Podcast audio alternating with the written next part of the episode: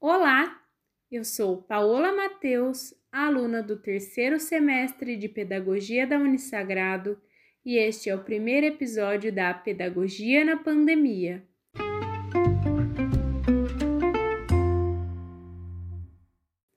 Hoje falaremos sobre a obra Pedagogia da Autonomia Saberes Necessários à Prática Educativa, de Paulo Freire.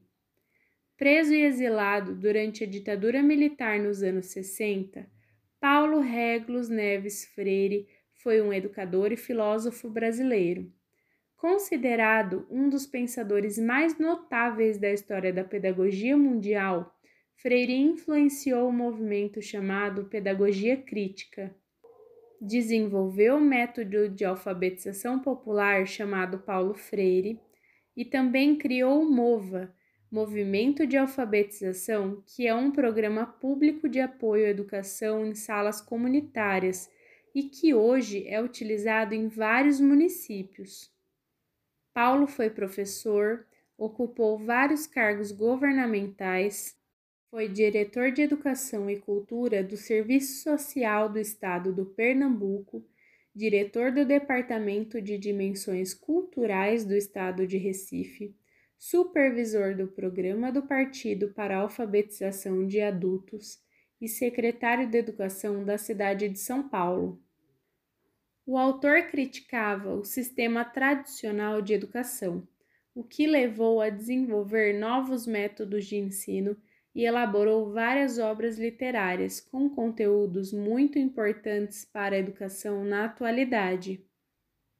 Para Freire, era de extrema importância que a educação fosse pautada na ética, respeito e dignidade.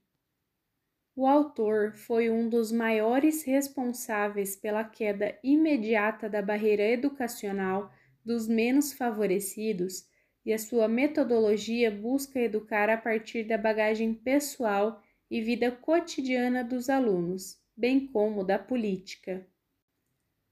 O autor faleceu em 2 de maio de 1997. Patrono da educação brasileira, o pensador foi e ainda é importante para a educação nacional e mundial.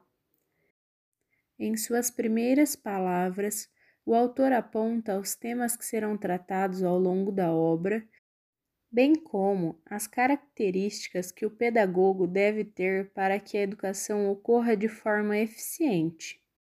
Insiste firmemente na questão da ética, pois sem a ética, nem a educação e nem os educadores serão capazes de auxiliar os sujeitos históricos.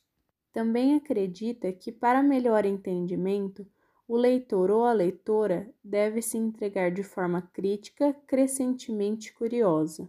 Tanto o que foi dito nas primeiras palavras como no decorrer dos três capítulos apresenta grande valia para a educação, por oferecer suporte e apresentar aspectos significantes tanto para os educandos em formação como para os professores que já lecionam, tanto na educação infantil e fundamental, como na educação de jovens e adultos que passam por constantes transformações e que acabam por nortear-se a partir de livros como este, que vão além da teoria, apresentando reflexões e provocações acerca da profissão e da prática de ensino dentro das salas de aula, apontando considerações reais de um autor que é referência na área.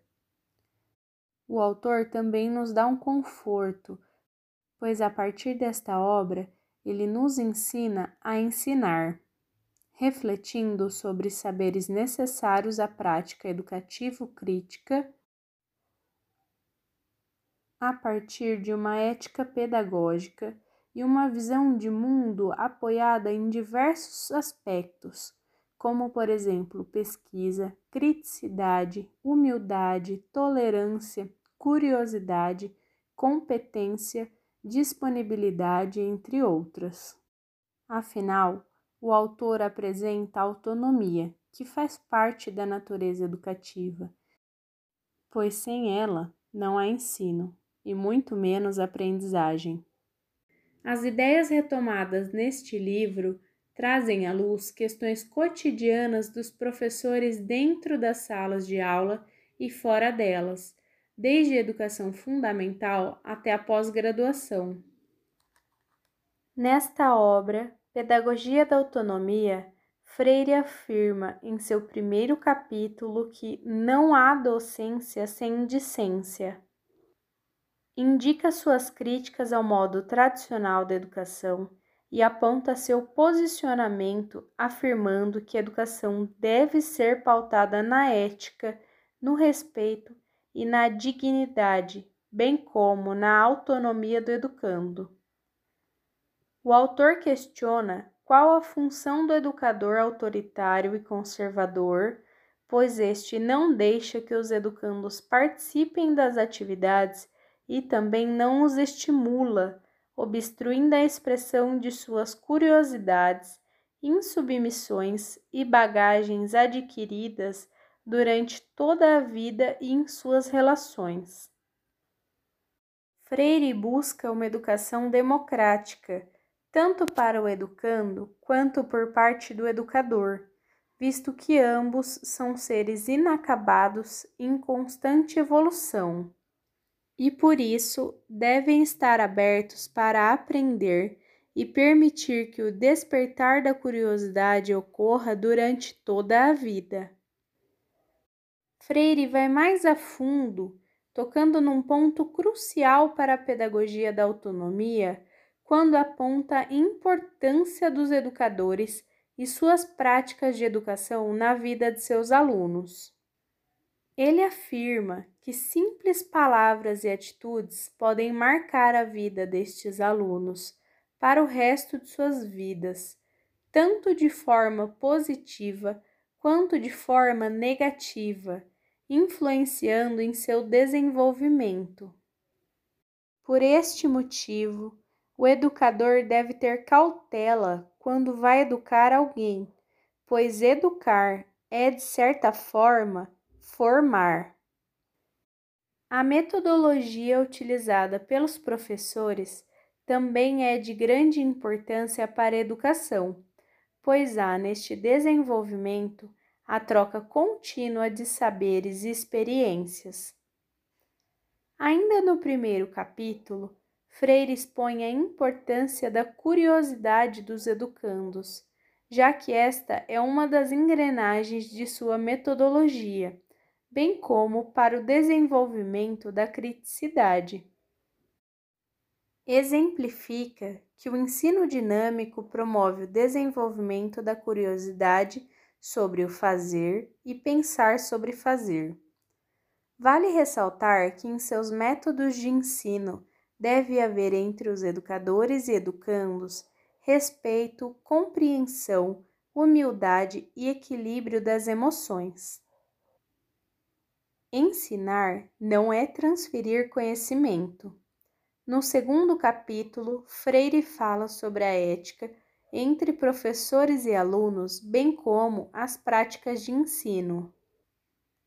Ele aponta que ensinar é respeitar a autonomia e a identidade do educando, pois para que a transferência do conhecimento ocorra, ambos devem estar envolvidos. O professor deve estimular a capacidade de pensar de seus alunos, fornecendo argumentos que sejam capazes de promover a criticidade. Freire aponta a teoria do pensamento certo, constatando as diferenças de tratamentos às pessoas de acordo com seus níveis sociais e afirmando que estas discriminações são imorais e fazem com que o sujeito negue a democracia e também ferem a dignidade do ser. Por isso, a educação deve, acima de tudo, respeitar as mais distintas diferenças das pessoas e rejeitar qualquer tipo de discriminação. O autor também aborda neste capítulo alguns conceitos urgentes para o desenvolvimento do bom ensino e, consequentemente, em melhor aproveitamento no aprendizado do aluno. Para Freire, um bom educador é aquele que tem dentro de suas qualidades ética, bom senso, responsabilidade, coerência, humildade e tolerância. Como um bom educador político, Freire aponta que os professores devem lutar por seus direitos, buscando melhores condições de exercer a docência, pois assim exercerá a sua ética e respeito por si próprio, bem como por seus alunos. Já no terceiro capítulo, Paulo pontua algo muito valioso. Ensinar é uma especificidade humana. Neste capítulo, aborda-se a autoridade do professor, ressaltando a importância da segurança e o conhecimento para que este seja respeitado. Freire aponta que há duas formas de autoridade docentes: a autoridade democrática e a mandonista. Na autoridade docente democrática, o educador tem a liberdade de ser seguro e expressar firmeza nas suas decisões, posições e também quando aceita rever-se. Nesta autoridade, não é necessário perguntar, por exemplo, você sabe com quem está falando? Porque o docente é sábio quanto à sua autoridade em sala, enquanto que na mandonista esta é uma questão muito comum. Freire também critica a minimização da população mais carente quanto à imposição de fatalidade e o reforço de que esta é uma situação imutável, a fim de aliená-los resigná-los e fazer com que se conformem com suas posições. Neste sentido, o professor é uma ferramenta importante para que haja um movimento de mudança social na qual a sociedade seja menos injusta e mais humana. O autor traça algumas atitudes que o professor deve ter em sala de aula para que se torne possível o desenvolvimento de uma nova consciência por parte dos alunos.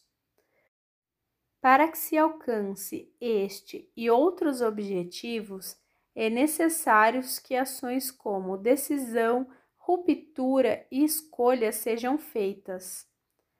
Freire aponta que a decência e a ética são fatores significantes para que o professor tenha o respeito de seus alunos e também faça com que estes os acompanhem.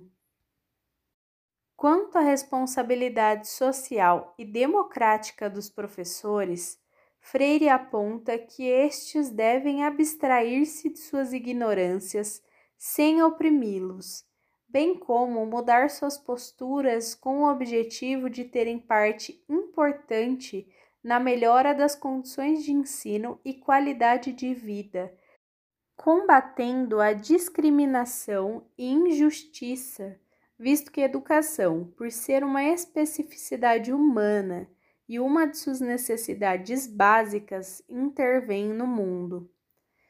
Freire pontua os aspectos necessários que os professores devem apresentar a fim de dar oportunidade aos alunos de desenvolverem sua criatividade, senso crítico, respeito e liberdade de forma, que a pedagogia da autonomia se concentre em experiências estimuladoras quanto às decisões e responsabilidades. O autor critica as atividades anti-humanistas e a intervenção da globalização que é responsável pela riqueza de poucos e o crescimento da pobreza da maioria da população. O lucro é um grande vilão para questões como ética e solidariedade humana. O desemprego, por exemplo, não é uma fatalidade, mas sim o resultado da globalização da economia e avanços tecnológicos que passam a ser considerados produtos e não mais algo relacionado com serviços que promovem o bem-estar do homem. Neste sentido, Freire afirma que a pedagogia também está presente em assuntos econômicos, sociais e culturais, fazendo com que seja necessária a conscientização do docente, a fim de que se obtenha bons resultados a serviço do bem-estar da população. O professor deve ser neutro, se abstendo de qualquer forma de discriminação. E por isso é necessário que esta seja uma luta de todos, a fim de que se adquira uma assistência de qualidade acessível a toda a população, visto que a educação é um direito de todos e a pedagogia exerce seu grande papel neste contexto, pois tem envolvimento direto com as medidas que são capazes de possibilitar a compreensão da importância de cada ação. Por isso, é necessário que o pedagogo demonstre sua confiança e passe credibilidade para os seus alunos através de meios de linguagens que sejam de fácil entendimento da população. O pedagogo deve ouvir, aceitar críticas, dar liberdade de opinião a estes que são tão carentes de atendimento e tão discriminados pela sociedade também deve promover o conhecimento de seus direitos para que estes possam lutar por eles próprios. Conclui-se que Freire buscou apontar em seu livro que a luta por melhores condições de ensino e qualidade de vida da população são o um mínimo para que se viva dignamente. Este foi o primeiro episódio da Pedagogia na Pandemia. Fique ligado para conferir a programação. Fique bem, fique seguro. Até a próxima!